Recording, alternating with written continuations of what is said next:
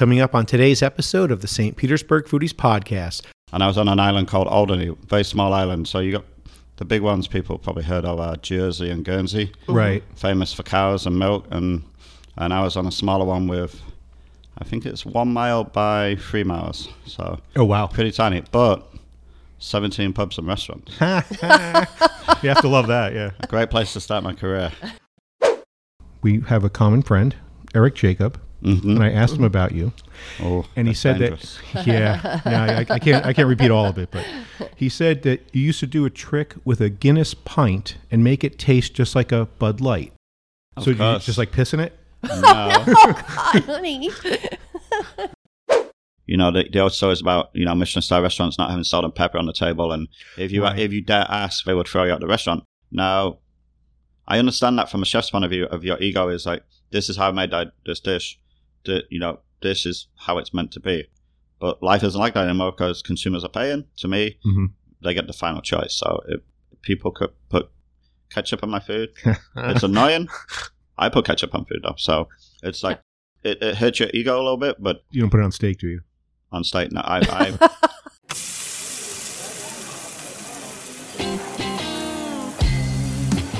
Coming to you from St. Petersburg, Florida, you're listening to the St. Petersburg Foodies Podcast, the show that's the authority on where to eat in St. Pete. Here are your hosts, Kevin Godby and Lori Brown. Hi, I'm Kevin Godby. And I'm Lori Brown. Thank you for tuning in today. Welcome to the St. Petersburg Foodies Podcast, the podcast that's it when it comes to restaurants and food information in St. Pete. And be sure to check out our website, stpetersburgfoodies.com. There you'll find great information, including restaurant reviews, the largest St. Pete happy hour list ever created and kept updated, and information on the newest restaurants in town. We are locals that live in downtown St. Pete, and we've been eating our way through this town for years, so you don't have to. But you should. We have a new episode every Tuesday. Just hit the subscribe button and you'll get notified when an episode is ready for download. And then you can listen to them anytime you want, like on your morning jog or commute to work. On today's show, our featured guest is Mike Crippen. Mike was the chef at the Moon Underwater for 20 years, and now he has his own place, Studio Public House. After the interview, we make beef ragu with a chuck roast from St. Pete Meat and Provisions. We, have, a great show, so stick around.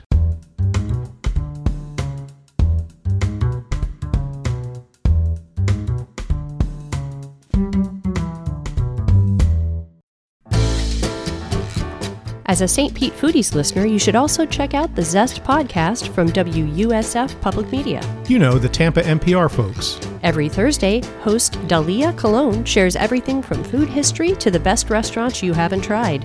There's recipes you'll want to try and a different slice of our state's foodie scene. The key lime actually is native to Southeast Asia. The English sailors were called limeys when they found out that they put it in their barrels of water to get rid of that brackish, well-watered taste.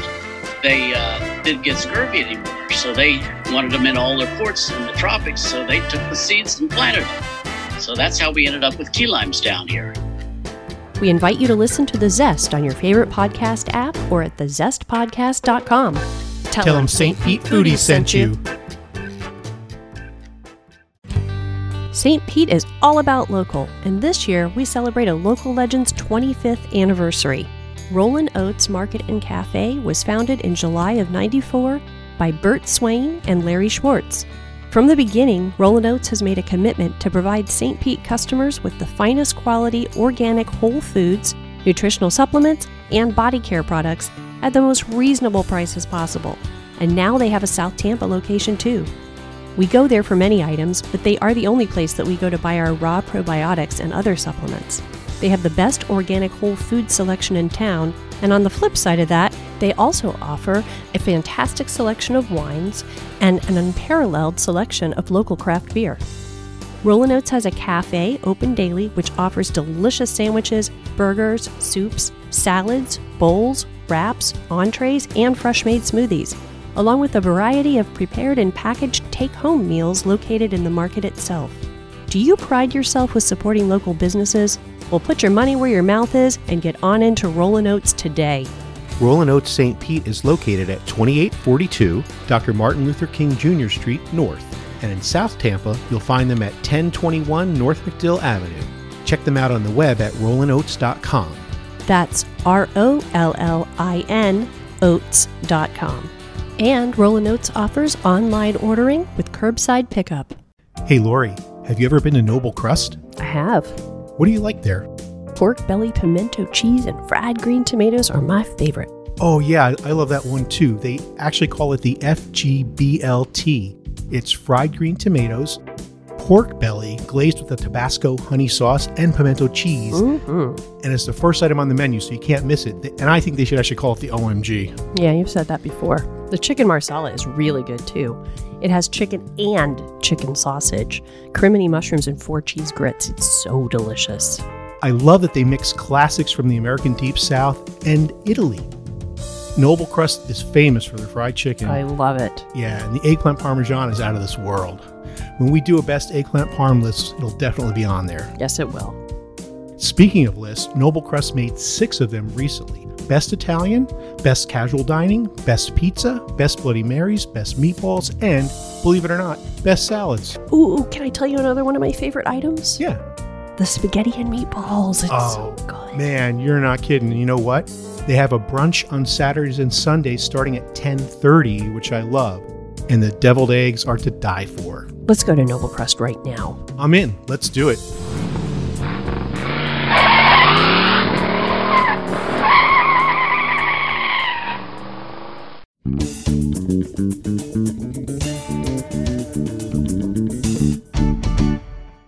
Our guest today is one of St. Pete's favorite Englishmen.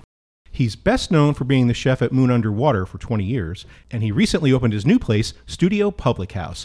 Please welcome chef and restaurateur Mike Crippen. Welcome, Mike. Thank you. Thanks for having me. Welcome to our last episode. I just heard that. Very excited. I, I, I said, take this job and shove it.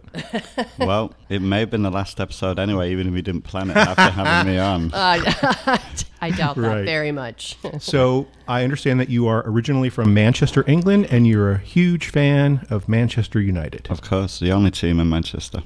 Ha, So I'm actually from a place called Culcheth, which is probably about 10 miles west of Manchester, in between the towns of Warrington and Leigh. Mm, okay. People like to be particular when they know where in England. Right. Greater Manchester, even people call it. Right. And I just learned in preparing for this interview that pub is short for public house. Mm hmm Oh, Didn't know that. I did not know it either. And also, I just learned that your new place was once a recording studio. Yes. That Hence the explains- studio. That's, the name. Hence, Studio Public House. Yes. And and also that explains why you have the uh, record and music themed decor and menu item names. Also. Yes, we have some little nods to different artists. And we have a strong art connection, which came from the previous restaurant Pom Poms, where we hang uh, art for like a lot of local artists and for charity artists. Uh, so once we found out we had a recording studio connection, and you know the Kenwood and Grand Central vibe, uh, studio is just perfect. Yeah. And we, we always wanted to have a public house um, in there to reflect. We didn't want to be a bar or a grill or so hard to find an original concept now without being a deli. You know, everything's kind of taken, but not many public houses. And it, Right. it fits in Yeah. with my background. Yeah, I always appreciate their creativity. Anybody could have named it Studio Pub. Right. Yeah, we were against tavern. We had a lo- we had a long time during. I'm not going to use that word, but when everybody was stuck at home, uh, to plan and replan and and look at a lot of different things on the menu and the name. We changed name. We had probably at least 20 names written on my big wall pad we had in the stuck to our window in in our dining room. Um, and actually, we were actually having a drink one day with some friends who we've been bouncing ideas around, and it was kind of as soon as we said studio, it it just clicked. Right. You just knew. Yeah. Perfect. Well, I thought I knew because when we originally did the name, uh, we were going to be called the filling station because the building is also an old gas station, Yeah, there's a lot of those around. and I like the double meaning of filling up and and food. So that was a strong contender until my wife said, I don't like that name. And your wife is Allison. or- Alison, or she's my- not only the wife, she's uh, the you know fifty percent partner in the restaurant. We run it together. Uh, she was obviously at the Moon as well with, with us for twenty years. She's mainly her strengths are in admin and background in the back of house. Um, but now she's had to learn to be a server and a bottle washer and a cleaner, just like me. And ma- and she's actually head of maintenance and design, which when you see all the stuff at the restaurant, all the cool records and stuff, There's a lot of really cool stuff. yeah. There is. that's all wifey. I'm just a cook. and, and you still have the record player also? We do, we do. We've had to bring it inside for the summer because the, the records are actually melting when we had it outside. Oh, so limited access at the moment. Um, but that'll be back as soon as the weather cools down. That'll be back on public view. So you studied culinary in uh, in England. Yeah, back in back in a, a, um, you know in, in England we call them catering colleges. They're not culinary schools, but I went to Leigh Leigh uh, Catering College back in mid 80s um, and then that's where I started. I uh, got my diplomas in City and Guilds from there, and then went straight into work in a hotel in the Channel Islands, uh, which are a group of islands just off the coast of Fran- France. So they've got big French influence, but they're actually part of the UK. And I was on an island called Alderney, very small island. So you got the big ones people probably heard of are Jersey and Guernsey, Right. famous for cows and milk. And and I was on a smaller one with, I think it's one mile by three miles. So Oh wow. pretty tiny, but 17 pubs and restaurants. You have to love that. Yeah. A Great place to start my career.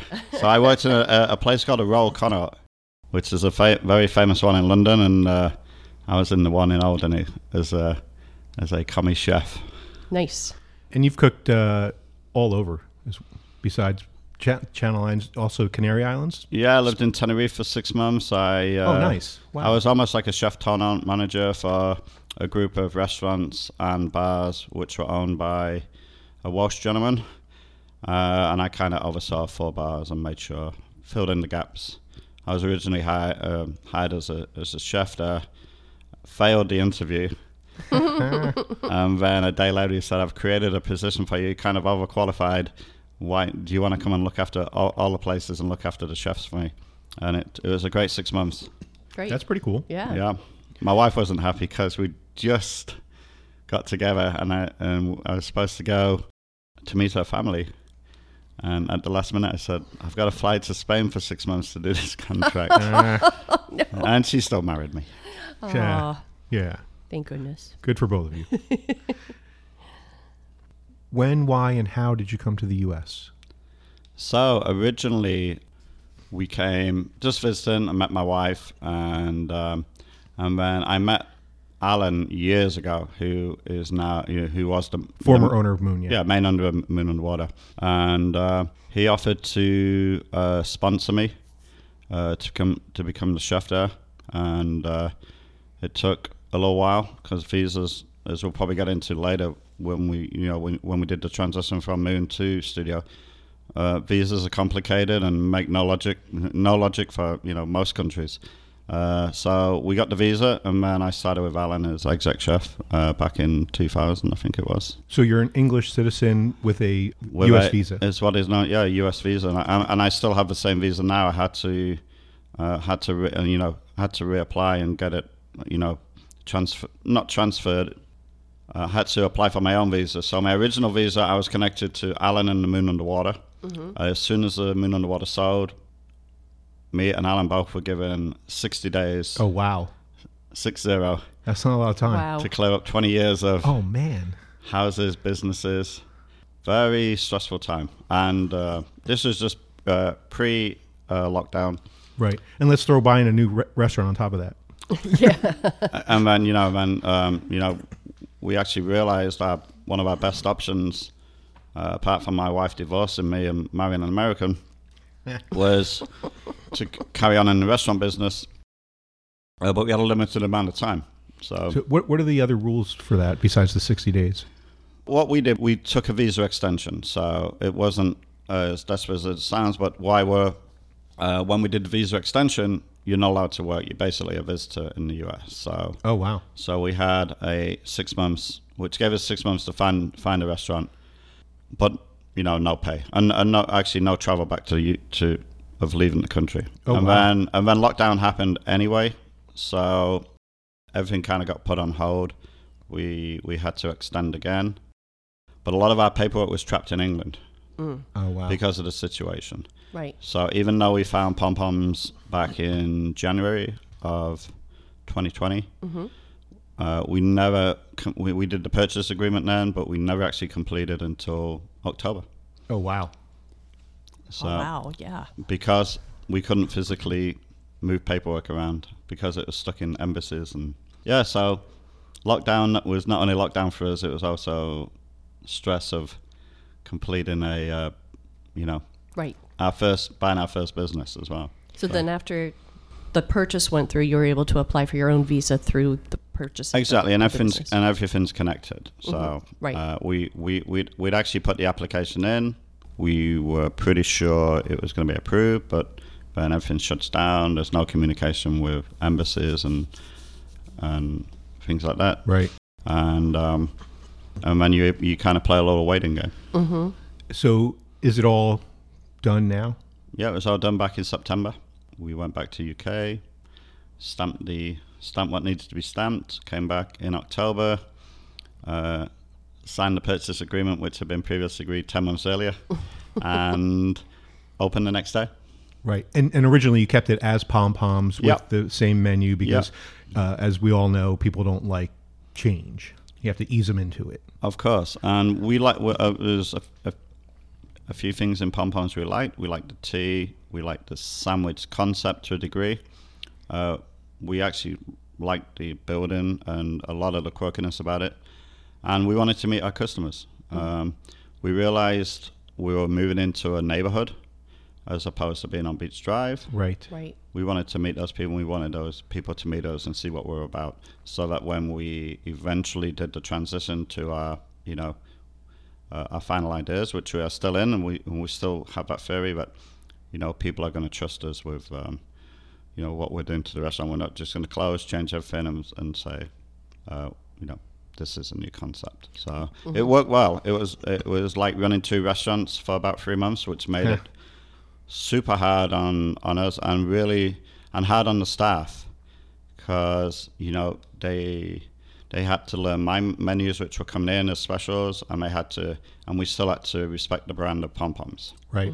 so it was almost like running two restaurants for a few months but i knew it would be worthwhile the extra effort would be worth it um, not only for the the local traffic and, and people meeting us but also for which has been a massive change for me since leaving the moon. Just in that one year, the the traffic you get from social media and the internet, Mm-hmm. and that kept a good flow for us. And um, so it it was worth it. It was hard work, but it was worth it. Good. So before we get into uh, the details of the current Studio Public House, I I know we have a common friend, Eric Jacob, and I asked him about you, Oh, and he said dangerous. that yeah, yeah I, I can't I can't repeat all of it, but he said that you used to do a trick with a Guinness pint and make it taste just like a Bud Light. Of so you just like pissing it? no, God, honey. no, it's an. Uh, I've had this uh, trick for about twenty years bartending, and what you do is when, and it always works well on Americans from a British point of view, you know, because we're, you know, we can be beer snobs sometimes um, about you know ales and temperatures, and you know this is this was actually way before craft beers came into the US, you know, 20, 20 years ago. Um, so there's been a massive change in, in that respect. but a lot of Americans don't drink Bud Light anymore. They, you know, they I mean they probably didn't back then. It was probably just pure British, you know, beer snobbery. But anyway, this is how you do it. When somebody returns their well worn Guinness glass, which usually has a lot of uh, residue up the sides, you actually just grabbed the, a club soda or the club soda gun in the bar and you put about four inches in the bottom of the glass. You go a little stir, and it is the perfect color That is so of funny. most American light beers. I believe it. Yeah, that is so funny. That's great. and that's nothing against light beers because we, we also sell light beers at the uh, Studio Public House. Right. I always order the Smithwick's. Great. So Yeah. there's two food areas I'm curious about, and I finally get to hear it straight from a true Brit. One is the, uh, the curries, like or quote Indian food, and the other is fish and chips. hmm So, would I be correct in thinking that most, if not all, of the in, so-called Indian restaurants in the U.S. are really British Indian food and not India Indi- Indian food? Mm, I wouldn't say that. I'm sure, you know, I've eaten Indian food in New York and had um, probably the bigger the city, the more the more true to Indian food you possibly get. Probably with Chinese food as well. If you go to some of the big, you know, uh, Chinese, uh, you know, Chinatowns around the world, uh, if you get it, you know. But no, I, I wouldn't agree with that. Um, I think in Britain there's a lot of, uh, you know, what you call Indian food like tikka masala, and even you know, I have a dish on my menu called a balti, which is actually a British a British version of an Indian dish. Um, but I think if you go back to you know some of the you know the cla- some of the classics like uh, madras and and uh, biryani, um, those kind of dishes, you know, they're- they're authentic Indian dishes. Okay.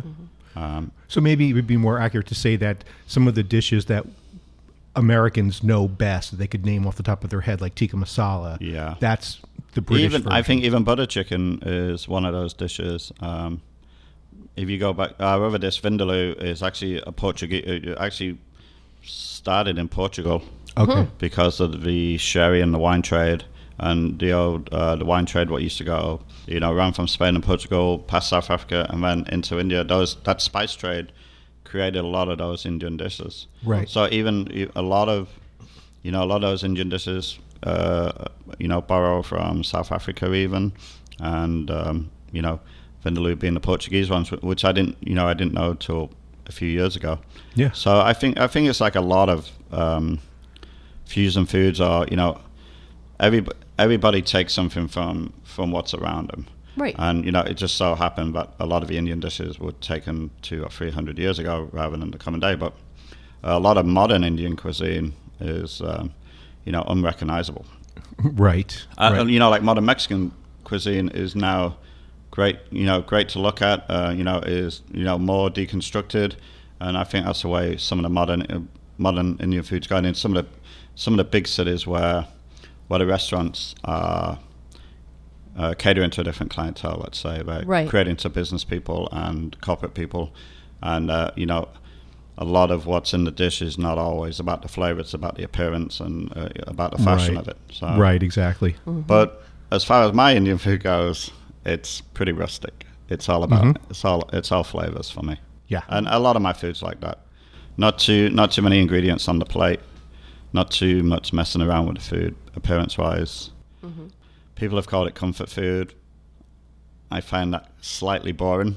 Ah, I, I the the way I kind of uh, twisted that was uh, it's it's food what people would find comfort in, but maybe not comfort food down on that scale. You know, down on that scale. So, um, yeah, I think all my dishes are like that. Even even down to the new sandwiches we brought in. Pom poms, I thought was overcomplicated in a few of their sandwiches, even though very popular and, and it works for the pom poms in Orlando. But when I, you know, when I looked at a menu, I could recreate and add to and still be able to execute.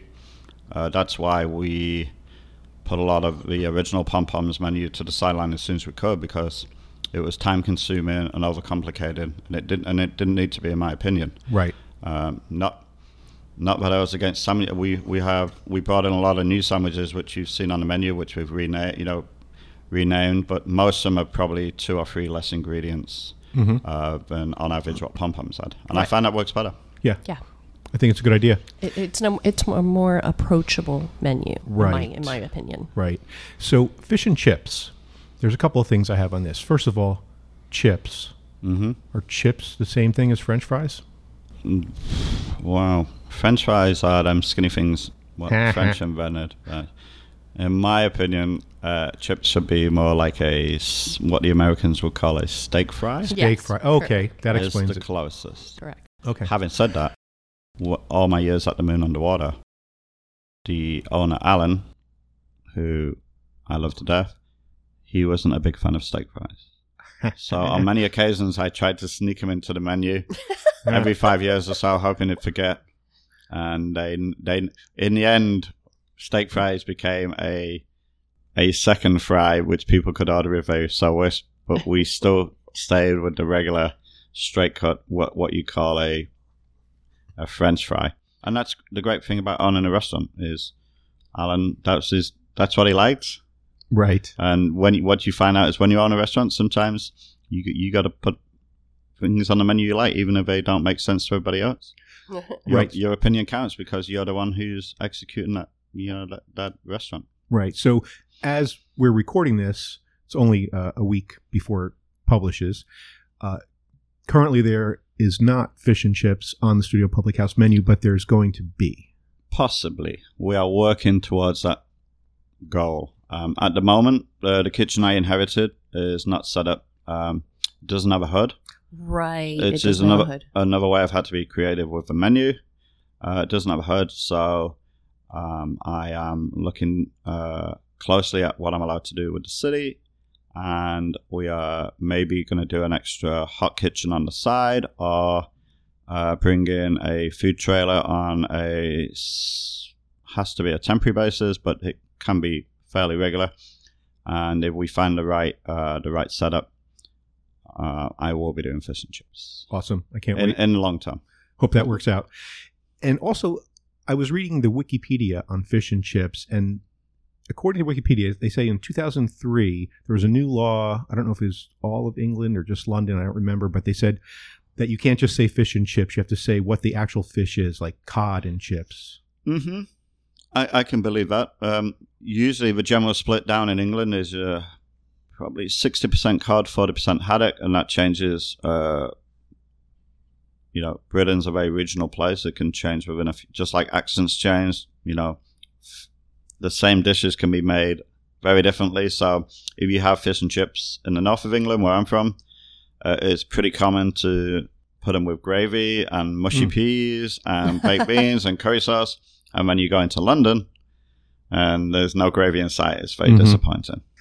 Right, because yeah, I remember now. Moon always served it with peas.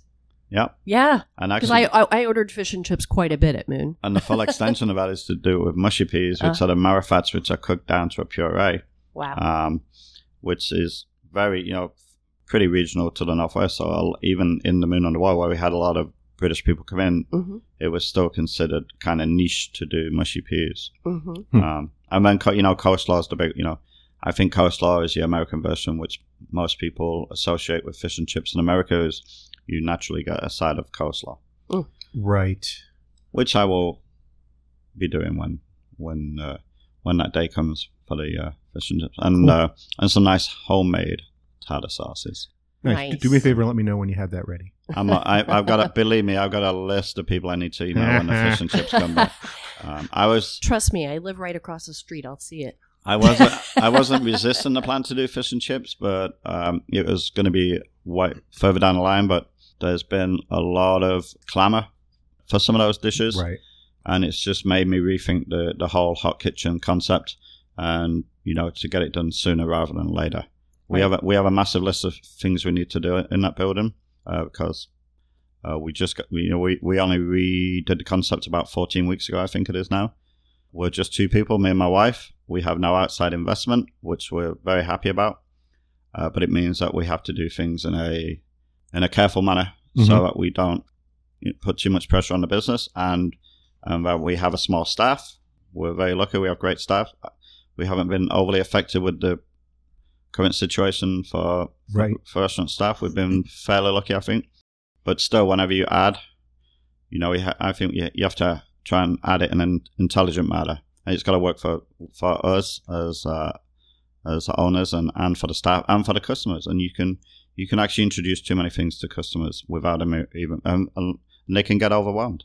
Right. Even, Totally. I, I think even my menu I have now, the current menu, which will probably change again by the end of the year, is still slightly over elaborate as I find out what works and what doesn't Right. work. Yeah, Right. totally. Right. We'll take a quick break, get one of the last words from our sponsors on our last episode, and then we'll be back with more from Mike Crippen and Public Studio House. Studio Public House. That's what I said. Where can you find the freshest fish in St. Pete? Well, you can't get fresher than caught that day. That's what you'll find at Trophy Fish. The Day Boat Special includes the fresh catch of the day, cooked how you want it, with your choice of two sides and a house made sauce. They also have some incredible appetizers like grilled street corn that's like crack, that stuff's so good, incredible grilled oysters, fresh fish spread, and much more. You will also find some options for the landlubbers out there. All of this set in a setting that makes you feel serene and relaxed with your toes in the sand like a day at the beach. They like to call their concept bait shop chic. So head on down to Trophy Fish, where you can grab a boat drink from their full bar and fill your tummy with the freshest catch around. Trophy Fish is located at 2060 Central Avenue in the Grand Central District. They are open Wednesday through Friday at 5 p.m., Saturday and Sunday at 12 to 3 for brunch, and at 5 for dinner.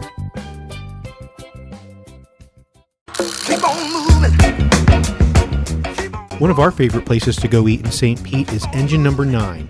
They've been a staple in downtown St. Pete coming up on seven years, and they are famous for their unique and tasty burger creations. As a matter of fact, they are on the St. Pete Foodies list of best burgers in St. Pete. They also made the best hot dogs list, the best chilies, and the best wings in St. Pete. Aside from the food, Engine Number 9 is a great sports bar with lots of TVs, beer, and wine. And you can even get a regular old cheeseburger too, so you can bring your non adventurous eater friends.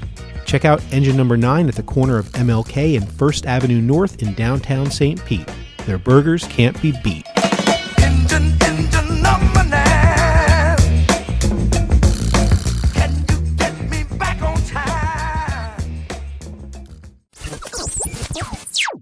are back!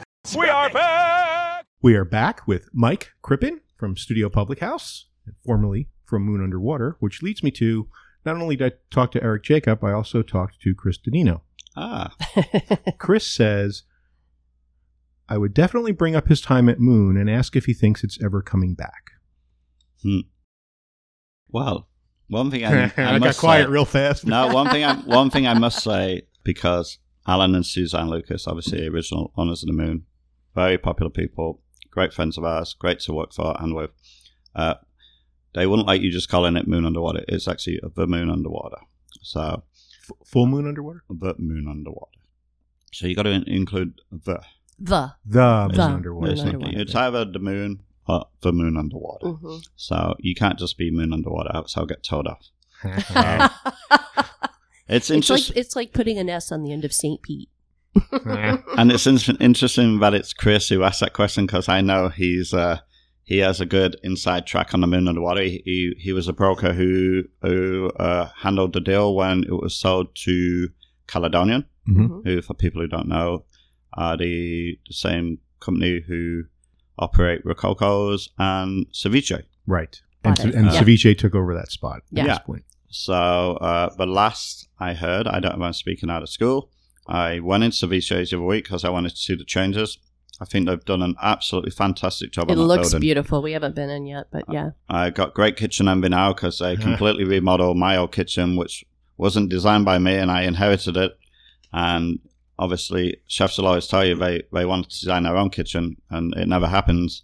And uh, so a lot of the little things I didn't like in that kitchen, uh, Leigh Carlins, who's Mhm. now uh, operations for, Caledon.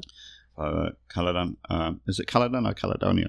It's Caledon. Oh, I call it Caledonia. Call sorry. it whatever you want. Sorry, Leigh. But uh, yeah, so he's done an uh, uh, awesome job on the kitchen and now. And I did mention the moon underwater because I thought I thought somebody had, you know, from what I'd heard, somebody had already uh, was moving forward with the naming rights. Mm-hmm. Um, uh, but Leigh says that's not happened yet. That was what he said to me. I don't know. Uh, but what he has told me is when they did the refit from, and, and Chris knows this, Chris Danino, is when they did the refit from Moon Underwater, uh, from Moon Underwater to, Ceviche's, uh, they uh, captured as much of the interior as they could, uh, as in the you know, the awesome uh, mirrors, the wood, the old signage. Um, so a lot of that's in storage right now. Oh, cool. So that leads me to think if you're saving it, you have a plan to open it. right. Right. Uh, what you guys already know about St. Pete and downtown St. Pete is there's not a lot of Not a lot Um, of secrets. No, no. I don't know about that. But anyway, there's not a lot of property out there, affordable Oh, property Right, right, right, to right. reopen in a, in a location you want to. Um, so I'm sure the, I'm sure that's the big the big thing they got to find right now is the right location. Um, so um, I personally think it will reopen. In the meantime, I'm quite happy to uh, bridge that gap at the studio and uh, feed those moon underwater people to keep them happy in the meantime. Yep. That's that's that's as much as I know.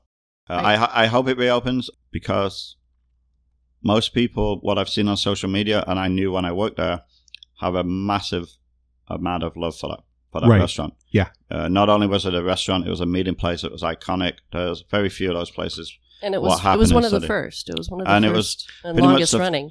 on Beach Drive, and it just had a it just had a great home. Uh, everybody has a story about who they met at the moon underwater, whether and how they got married, or you know, um, their kids graduate. You know, did they graduate? I, I hear it every day at the studio when people come in with their stories about what was special about the moon.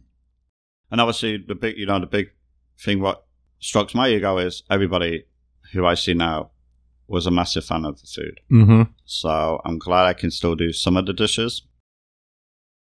On this subject, uh, I've, I've mentioned this to quite a few of my customers. I have a plan just through bumping into so many staff since it's been like a year and a half since I left there, maybe more. Uh, but I still bump into the staff on a regular basis. We had 60 staff over the course of 20 years. So, you know, how many, how many people I, I made friends with and met there and worked with there. A lot of them have been into the studio to see me and eaten. People who I'd forgotten I'd even worked with, and I still, you know, the big city of St. Peter's, as you know, a small city Oh where yes. knows Oh yes. um, so I bump into a lot of those guys.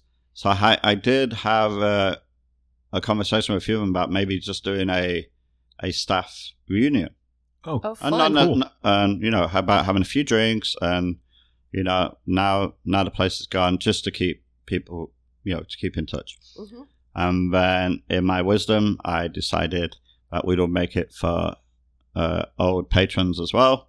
So my plan is uh, which you'll have to follow on social media is probably one of the first two sundays afternoons in october.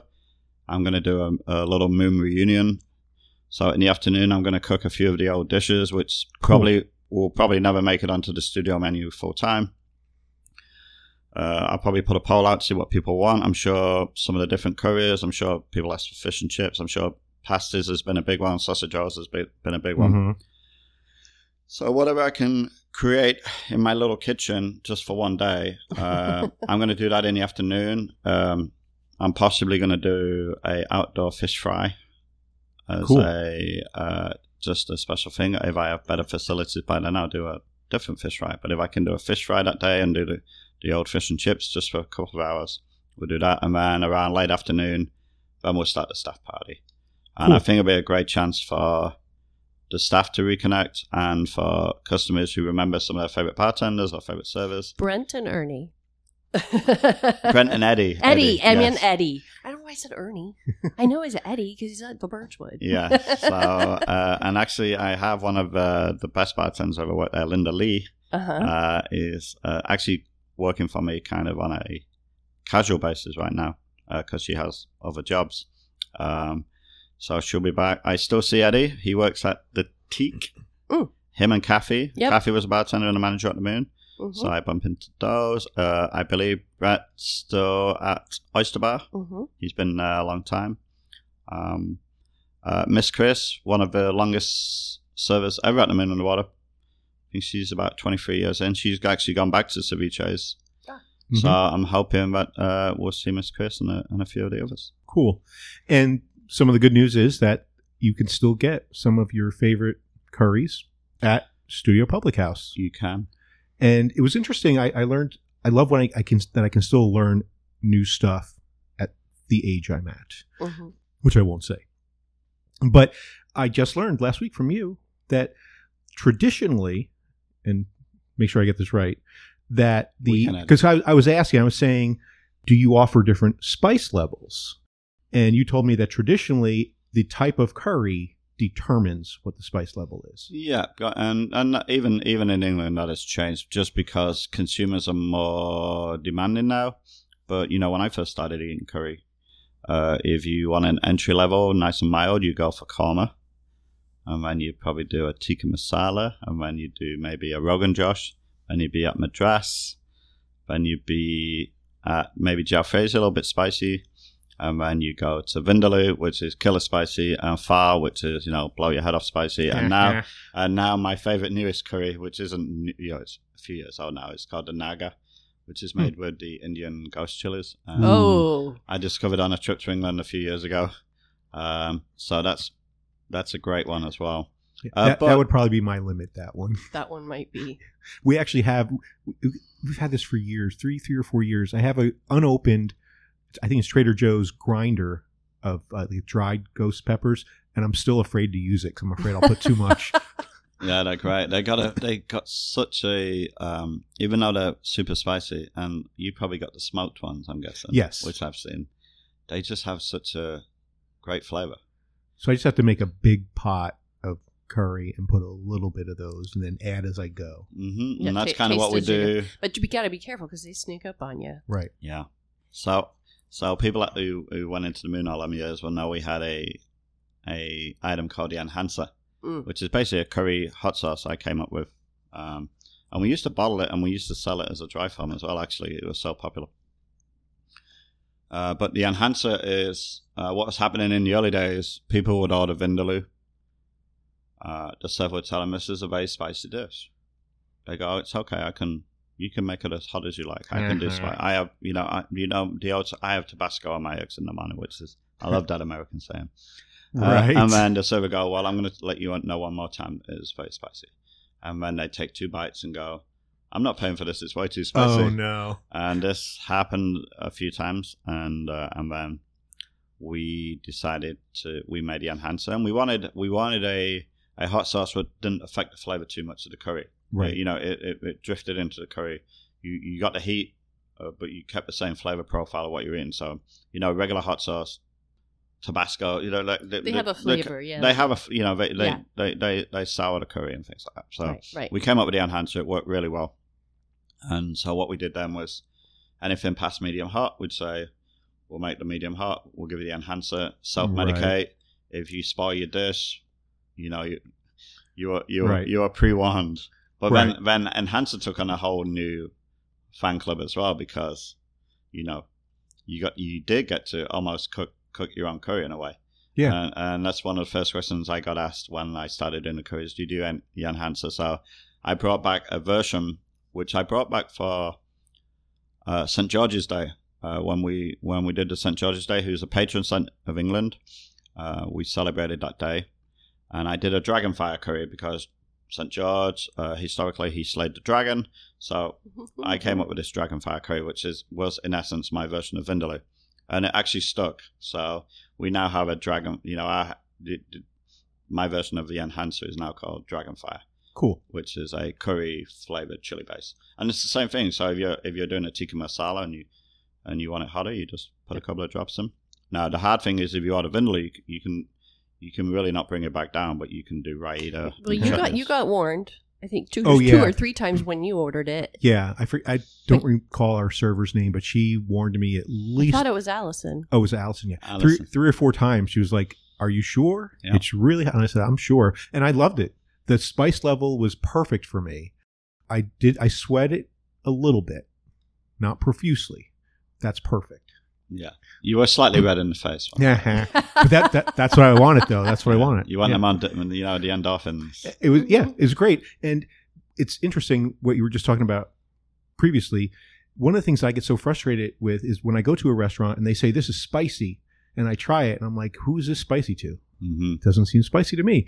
But then it's probably because they had the same bad experience where people like, oh, this is too spicy. I can't eat this. I'm not paying for it, and, and, and that's probably what happened. It's tough choices as restaurants to to make a dish totally the way you want to make it and have and hope that the customers trust you. You know, you know, back in the day, you know, the, the old stories about you know Michelin star restaurants not having salt and pepper on the table, and if you Right. if you dare ask, they would throw you out the restaurant. Now, I understand that from a chef's point of view. Of your ego is like, this is how I made this dish.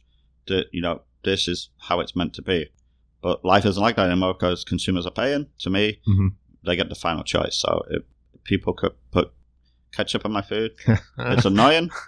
I put ketchup on food though, so it's like it, it hurts your ego a little bit. But you don't put it on steak, do you?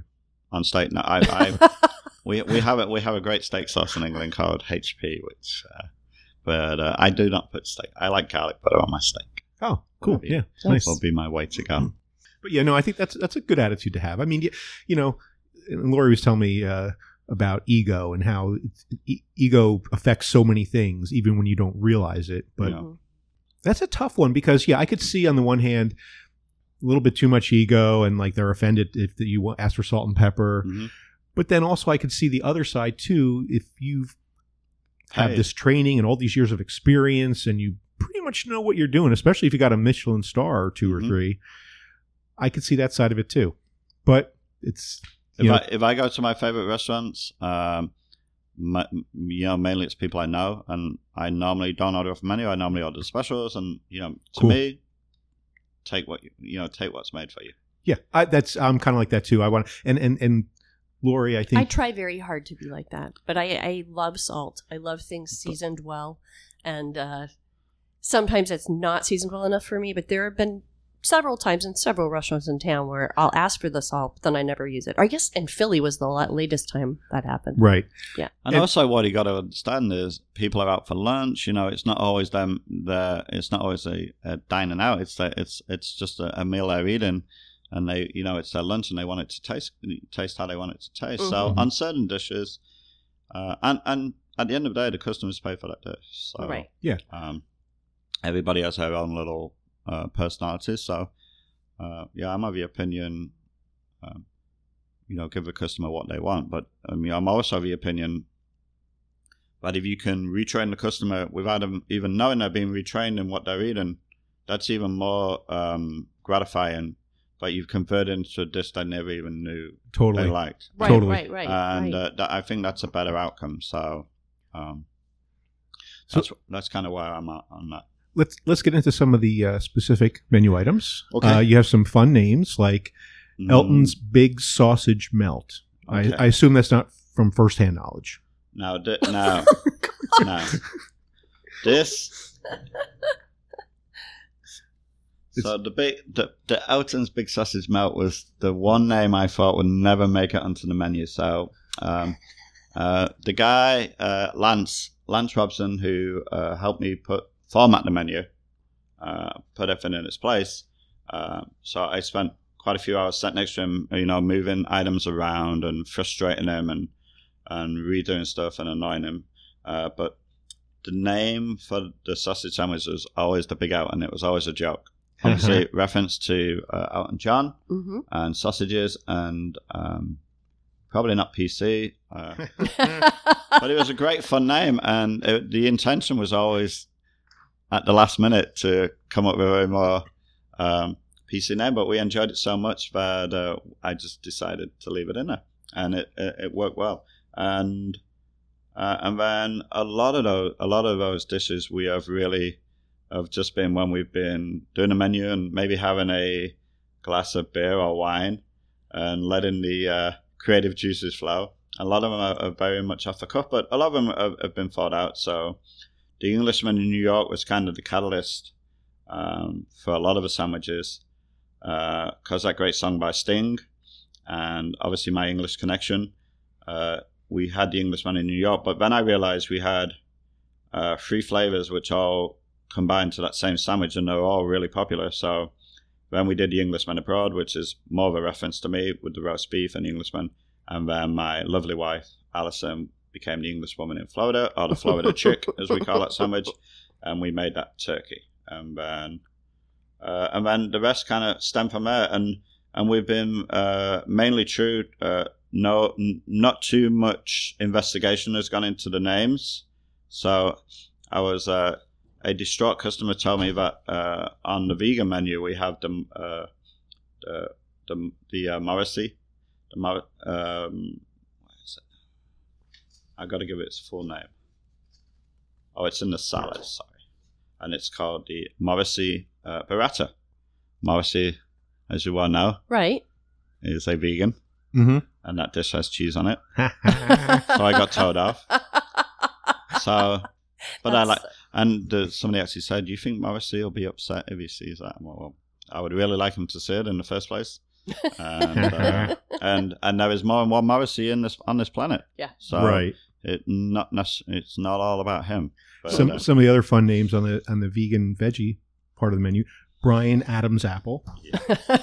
so the story behind that one is we had a sandwich on the old pom poms menu, and we have a couple of nods to the old pom poms menu now, uh, with permission of pom poms in Orlando, which I've got to put on record were great people to buy from, very supportive, and really supported us through the transitional stage. Um, I promised to respect their brand, and they promised to give me a little leeway because originally Pom Poms was a franchise, which was never my intention, but you know, they realized uh, the way times were as well, coming out of lockdown, that everybody had to be a little bit more flexible in the buying and selling. So, um, Pom Poms in Orlando were super supportive. So, Bryan Adams was um, a. Originally, the sandwich was named after one of the local customers at the St. Pete restaurant, for what I remember. And he'd actually designed that sandwich um, but it wasn't called the Bryan Adams apple. And I and I changed a couple of ingredients, but obviously Bryan Adams, the singer, being a vegetarian, I think he's vegan as well. Actually, uh, was a was a, a an an easy play on words for that one. Right. Obviously, Linda McCartney was well known vegetarian, um, and Moby's a veggie and a vegetarian, but possibly all vegans as well. Like I say, not a massive amount of uh, of uh, investigation Right. Right. in. Right. but but you know, uh, there's also a couple of spelling mistakes on the menu I'd like to point out. Um, to Lance if he's listening. Um, but when we used to do menus at the Moon, we used to send them away. Uh, actually, and then we get the menu back, the first proof, and then I would read it just mainly to get make sure all the food's in the right place, and then Alan would read it to proof that.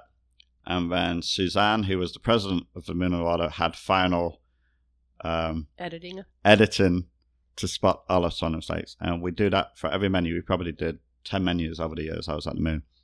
And every time we always got it back from the printers, we'd spent all this money. There'd always be Always a mistake. always a typo. And then after this happened a couple of times, Alan had this great um, theory on it about, well, if people spot the typos, it means they're actually reading the menu properly and they're interested in the menu. So we always decide it's good to have a deliberate mistake in there or an undeliberate one. And if people spot it, we're so glad that they're noticing the, the menu. Lori's going to be reading the menu now. So there is a there is a couple in, like, and you know, oh, I'll find them. uh, they're not hard to find. Are they, Lance? Uh, but we love them. Um, we, we, we, you know, we kind of um, uh, embrace them now instead of get to bend out of shape. So the, my favorite one is the flat beard. the Flat beard. Instead of, uh, I Flatbread. presume, I presume we were trying to do a flatbread. I don't know if flatbread is vegan, but it's uh, it's in the vegan menu, and that's probably my newest vegan sandwich, the Deli Boy, which is is a nod to curry as well. So, uh, as in Delhi in in India, right. Right. and uh, that's a good new one. Um, but that's it on them. Not too many mistakes. Yeah, so there's a bunch of sandwiches. There's vegan, veggie. There's salads. Mhm. There are the curries that we spoke about. There is also bangers and mash. Mhm. Yes. Yes. I think we got to have that next time. Yeah. Agreed. Yeah. And so, is there a plan for breakfast or brunch? That is a plan. Uh, we already do brunch on Sunday, so we open at 10. We don't have a full brunch menu. Um, you know, because you've been in the restaurant. I Mhm. normally have at least four or five bra- blackboard specials every day. Mhm. Always Right. did at the moon, always homemade soups, homemade desserts, three or four uh, specials. And and the theory behind that when we first were in Pom Poms was to introduce studio food to the customers, see which ones they like, which ones work, which ones I like. And that's kind of how my specials still work now. Uh, 50%. 50% of the specials I make are these great ideas I wake up with and then sometimes go to bed and realize not everybody likes them. And others and others really work and then they, they make it on the menu or they make it on they make it onto the specials on a regular basis. And Right. that's kind of how I like it. Mhm. Um, I don't want to get too fixated on having a brunch menu per se at the moment. uh, what we do now is we offer three, sometimes for brunch style items on a Sunday, when we um, as well as my regular specials and as well as a regular menu. So, previous weekend it was. What I would like to put on record is we house cure all our bacon now, so it's made in a uh, that kind of European style, English, Irish, whichever uh, Da- Danish style, whichever you want to call it. So Cool. it's uh, cured in ho- less nitrates, healthier as bacon gets. That is uh, leaner. So I don't carry any of the uh, American style bacon anymore. So. We'll have uh, to try that. so on the previous brunch, we've had a bacon and banger, an egg baguette, uh, avocado, goat cheese on toast.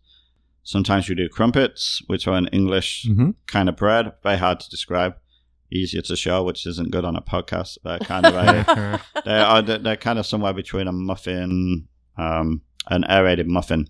Uh, everybody from England will know what they are, or from Britain will know what they are. So we've done th- those top with different items like shrimp and uh, and hollandaise, and we, we I play around a lot with the with the brunch stuff. You're making me Uh, hungry. Yeah, I know, right? As far as breakfast goes, we are keen to do breakfast. The uh, Kenwood and Grand Central is crying out for breakfast. No, they place. are. When I moved there, I, I'm like, let's ride up and down and see if there's any place around here for breakfast. And we drove up and down. And I'm like, there's nowhere.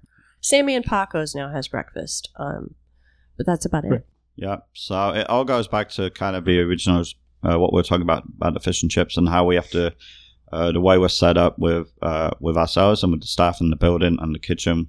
We have to do everything in increments, and I would rather wait. I, I did promise breakfast this summer, but I'd rather wait a few more months and do it correctly, Mm-hmm. uh, right the first time, and uh, it may take longer, it, you know, until we find out what's going on with the kitchen, etc. Same with the fish and chips. So uh, Right, it may take longer. You'd have to have a hood for We- that. We want breakfast. Yeah. people want breakfast. Is My it- wife is desperate to do breakfast, so that means it's going to happen. right. For one thing, Awesome. it's just timing. Yeah. Yeah. So the Studio Public House is in the Grand Central District of St. Petersburg at 2950 Central Avenue. The website is thestudiopublichouse.com and opened every day except Tuesday. yes. Yeah, I think uh, by the time we get to the end of the year, cooler weather, I like to be open seven days a week. I like consistency. Uh, we've got a lot of things to do in that building, and uh, we only have two people, me and my wife, running it per se, and and the staff obviously. So Tuesdays uh, gives us a chance to have a day off Right. of sorts, Of sorts, and it also gives us a chance to improve things. Yes. Excellent. So the summer is a great time to do that. I'm I'm pretty confident, just like all the other changes we need to make. But uh, we'll be back open seven days a week and open late. You know, at the moment, there's a couple of days we close at last seating at eight in the week. I'm pretty sure the way the dinner trade is going and people are finding us, we'll make that later. Um, and I think even Sundays will probably end up being later rather than just brunch. Right. Um, but like everything else, we'll we'll do we'll do uh, we'll do it when we can do everything co- uh, correctly. Mike Crippen, thank you so much. Yes. Thank No you, problem. Mike. Thanks for having us and for the last show ever. Yes. We'll be right back. Don't go away. Ramen is the ultimate comfort food, and Booyah Ramen on the 900 block of Central Avenue is my go to. It's so freaking good. The broth is like a silky blanket to warm up your mouth, and the hearty proteins, or just mushrooms for vegetarians, it'll have you saying, Ooh, mommy. The umami is making my eyes roll back in my head. My favorites are the pork belly and the short rib. Mmm. And then there's the noodles. OMG. Go get the best ramen in St. Pete at Booyah Ramen at 911 Central Avenue in the Edge District of downtown St. Pete. Do ya, booyah?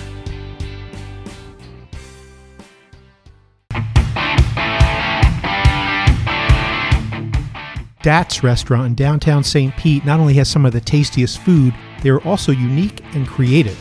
They're the home of comfort food with flair, a foodie wonderland filled with bacon, cheese, and house-made breads. I love their shrimp and grits, which made our top 10 list. The trick is they use cream cheese and an Indian makhani sauce.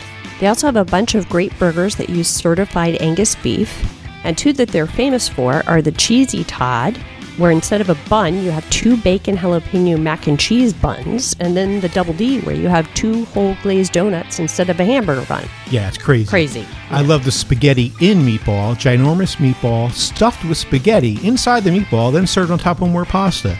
They also have tacos, fish and chips, meatloaf, pulled pork, grouper sandwich, salmon, a great steak salad, and tons more. They've got a huge location with lots of outdoor seating, and the inside is as spacious as it gets, great for social distancing. They are right in the heart of downtown St. Pete on the very first block of the famed Central Avenue, 180 Central Avenue. Their website is datztampa.com, and on Facebook you can find them at Datz for Foodies.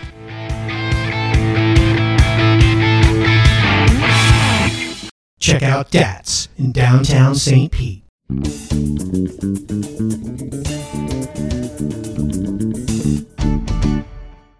So last time we made carnitas, mm-hmm. and we loved everything about it except the cinnamon. Yes. This time we got a beautiful chuck roast from St. Pete Meat and Provisions, and we made beef ragu in the slow cooker, mm-hmm. and it was really good. It Was very good. But we felt it needed a little tweaking, It did. and and that's because of the recipe we used. I mean, Right. the meat was great. And Adam Davidson, who is a artisan pipe maker and also a total foodie, he said, "I made something similar yesterday in the oven, but I also add a good heavy splash of Worcestershire sauce and fish sauce for that umami thing." And I think that's a great idea. I would definitely try that. Yes. And then other people said you should sear the meat first, and I'm like, I should know this because every time we've ever made a recipe at We've your house, We've always seared it first. yeah, and I would just, I guess I wasn't thinking it was Sunday. I was tired, and it was in the morning because you're doing the slow cooker for six hours. It just didn't occur to me that even though the recipe doesn't say sear the meat, so that's a flaw in that recipe, I, I should have known. Right. St. Pete Meat and Provisions, they specialize in whole animal butchery. They have beef, poultry, pork, house made sausages. Matt is having a little bit too much fun because he invents new sausages all the time. Mm-hmm. There's bison and lamb and veal, deer meat. What do you call it? Venison. Venison. Thank you. There's cheese and charcuterie, farm fresh eggs. There's they do have chicken eggs, but we like to get the duck eggs, which are mm-hmm. really fun because they're bigger. And there's dressing, sauces, marinades. There's fresh pasta that comes from Il Ritorno since it's next door. It's the same ownership. And there's the sauces, too, seasonings and rubs and spices. And St. Pete Meat and Provisions is located at 449 Central Avenue in downtown St. Pete. The website is stpetemeat.com and they are open 7 days a week, Monday through Saturday, 10:30 a.m. to 7 p.m. and Sunday 9 a.m. to 4 p.m.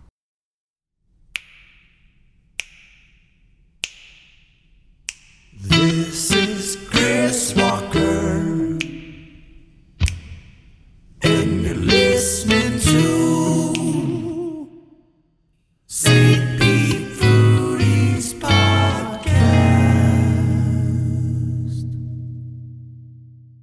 On the website, we have a new review of Mi Carreta Restaurant and Bakery. Carreta means cart in Spanish, but this is much more than a cart. It's a great Colombian restaurant and bakery. It's about a 10 to 15 minute drive from downtown up on 54th Avenue North. You'll find that and a soon to be updated massive happy hour list on stpetersburgfoodies.com. This is normally where I say who will be on the show next week, but this is our last show. So I just want to thank all of our listeners for tuning in over the last three years. And if you're looking for some other food podcasts to check out, a few of my favorites are Milk Street, The Sporkful, The Zest, Eater's Digest, The Splendid Table, and Homemade. That's by All Recipes. My all time favorite had been the Bon Appetit podcast. They stopped producing in June 2020, but they just relaunched. I only just found out about this now, but they relaunched a new version in June 2021 that I haven't listened to yet. So I can't vouch for the new one yet, but go check out the old episodes. There's a lot of really good ones. And if you want to get in touch, just drop us an email at info at stpetersburgfoodies.com. That's it. Our last episode for the St. Petersburg Foodies podcast. Thanks for listening, Thanks to our guest, Mike Crippen, and thanks to our sponsors St. Pete Meat and Provisions, Trophy Fish, Datz, Rollin' Oats, The Zest Podcast, Noble Crust, Buya Ramen, And and Engine Engine, Number Number nine. Nine. See ya.